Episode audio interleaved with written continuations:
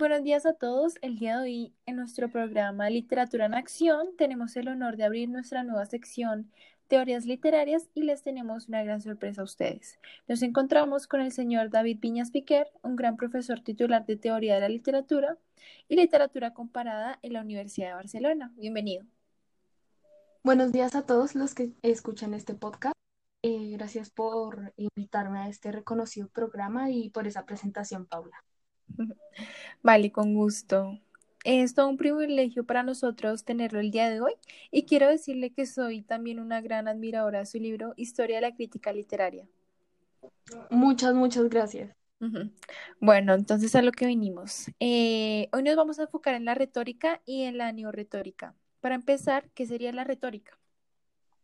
Bueno, la retórica es la disciplina que se ocupa de estudiar y de sistematizar procedimientos y técnicas eh, de utilización del lenguaje puestos al servicio de una finalidad persuasiva o estética añadida a su finalidad comunicativa. Mm, no obstante, dentro de esta teoría hay muchísimos conceptos que deben ser abordados para poder comprender qué hay detrás.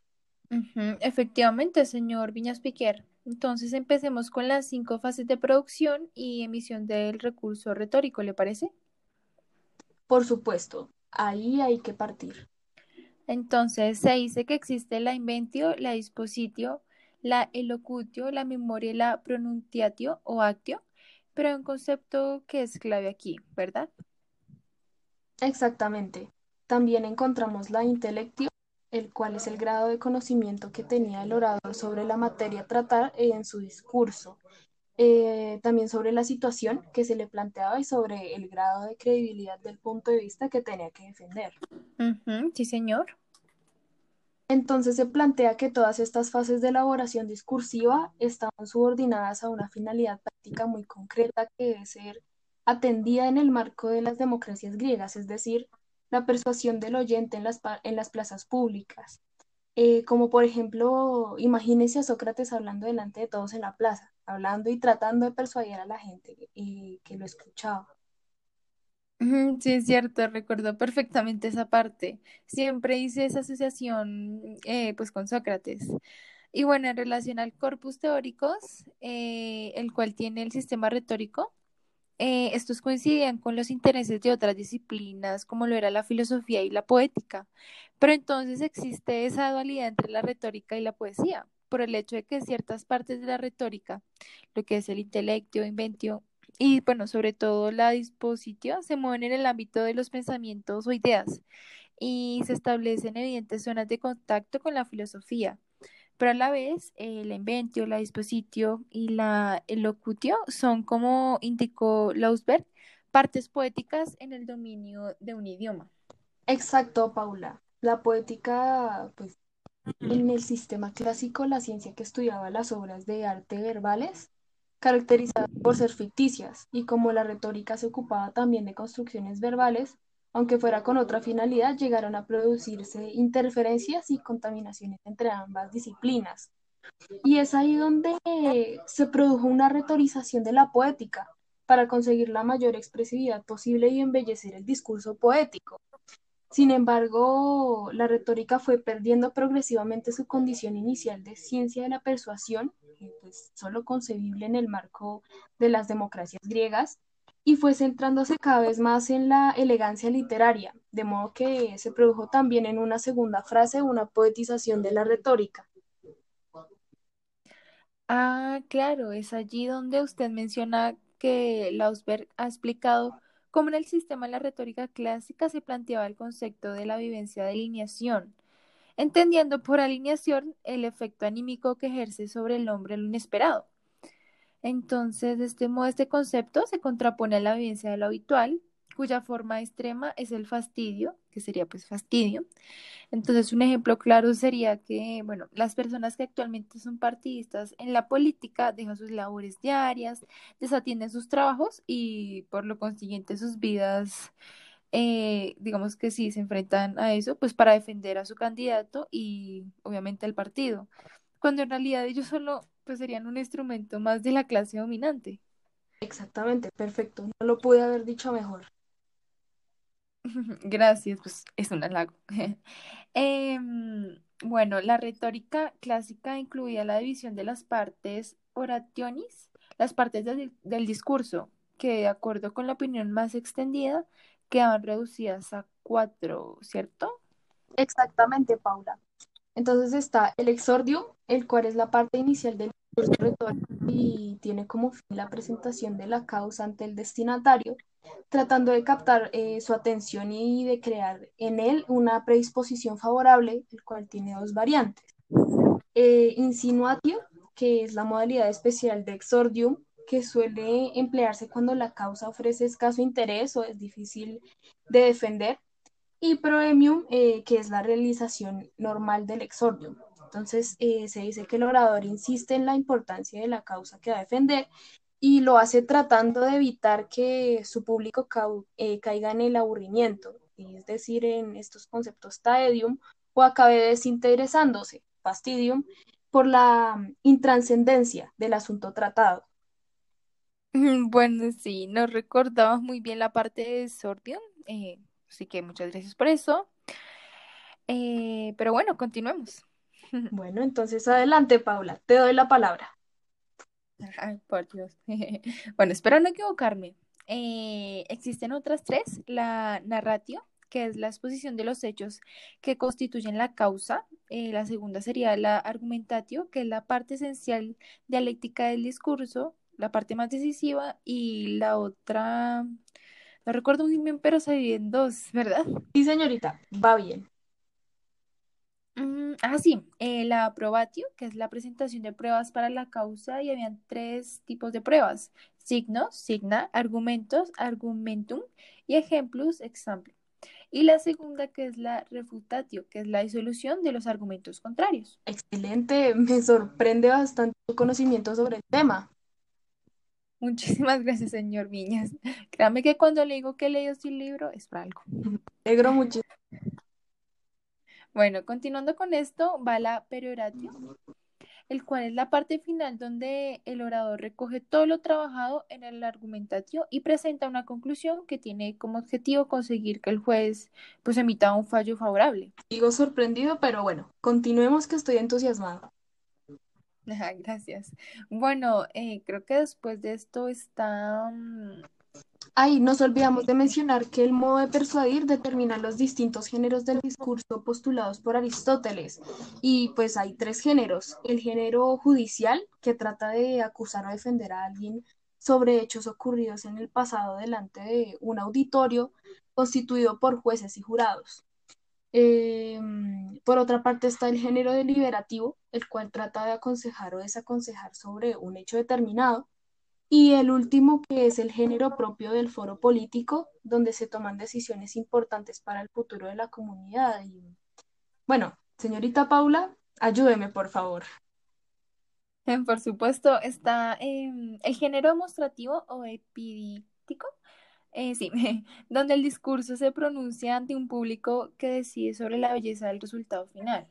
Exactamente, muy bien. Y bueno, pienso que ya llegó la hora de enfocarnos en las partes arti, las fases de elaboración del discurso, ¿no? Eh, claro que sí, señor. Bueno, entonces empezamos con Ben, el cual supone esta mm, la primera fase de elaboración del discurso y según explica Lausberg, eh, consiste en la búsqueda de las ideas adecuadas a la materia. Sí, eh, se trata de una búsqueda de ideas porque para una mentalidad retórica eh, todo existe, ¿sí? Lo único que faltaría es encontrarlo y es allí donde Lausberg eh, señala que como los pensamientos apropiados para el discurso existen de alguna u otra forma como una copia en el subconsciente del orador, estos necesitan ser evocados por una hábil técnica del recuerdo o ser mantenidos despiertos, pues en lo posible, ¿sí? Exactamente.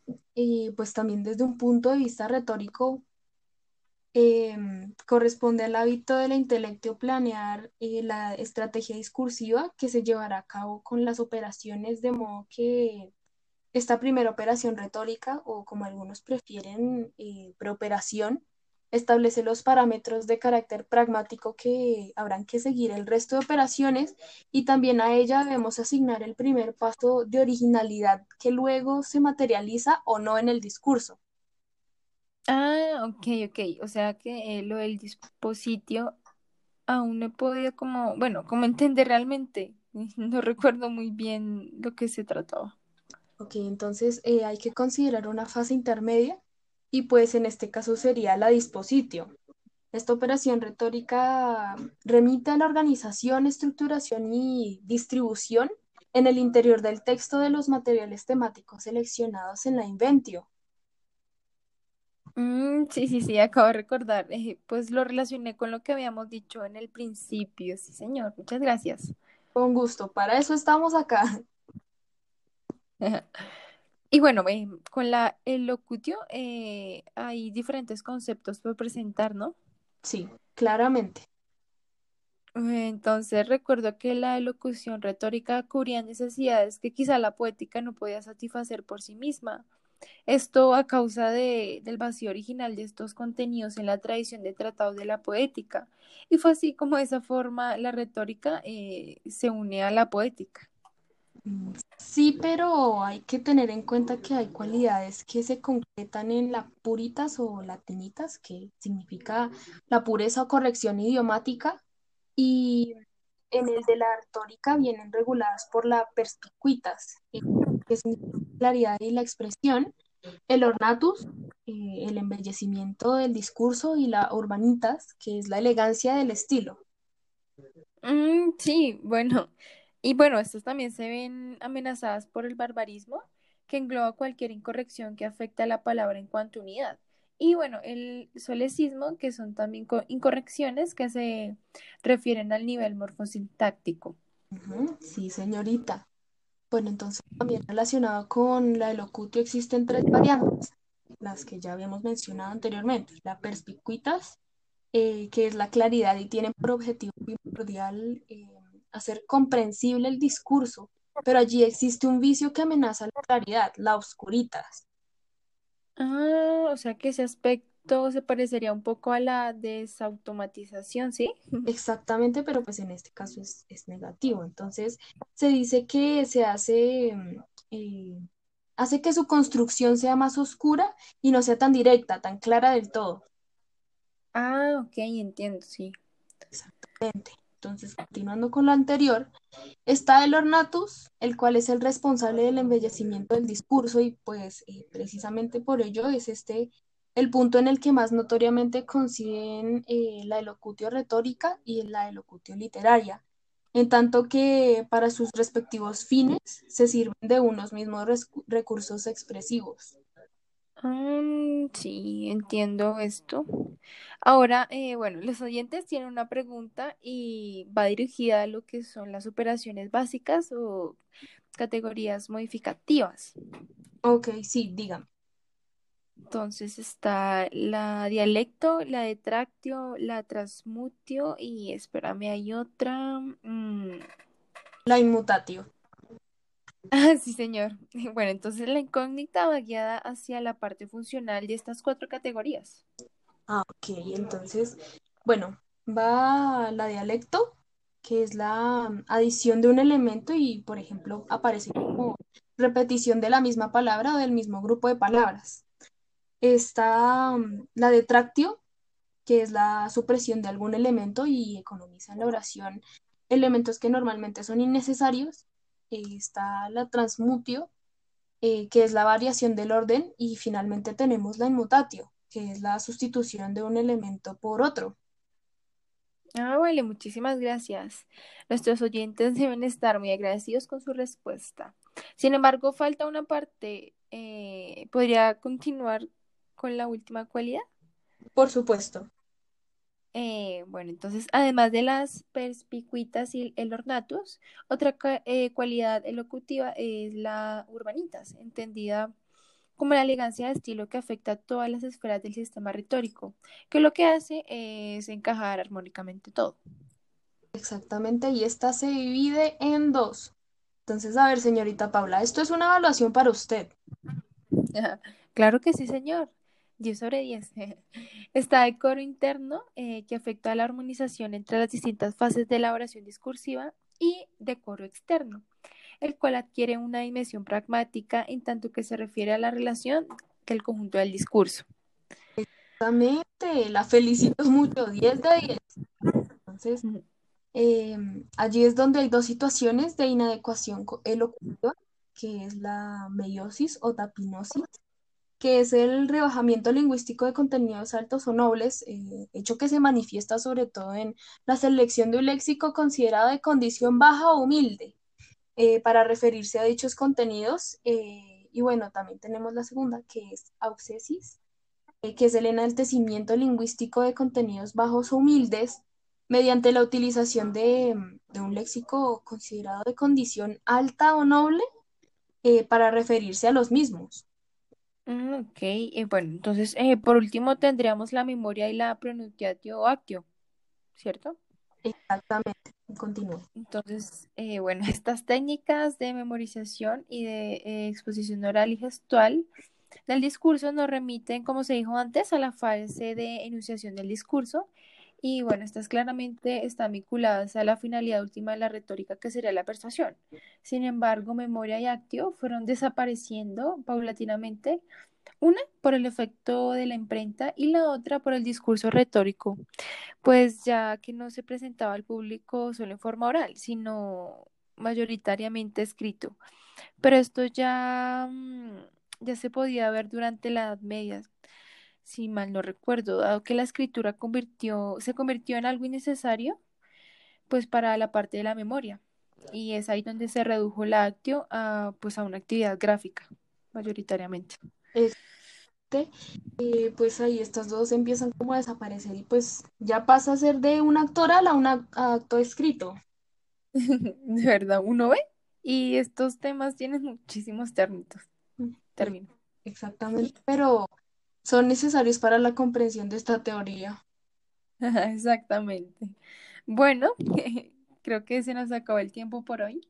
Entonces, muchísimas gracias, señor Piquer, por asistir a este programa y para nosotros fue un honor conversar con usted. Bueno, gracias al público, gracias a- a usted, Paula, por invitarme. Bueno, eh, entonces recuerden, esto fue Teorías Literarias. Gracias por escucharnos y estamos transmitiendo todos los sábados a partir de las 11 de la mañana. Les habló Paula Contreras para Literatura en Acción. Que tengan un buen día.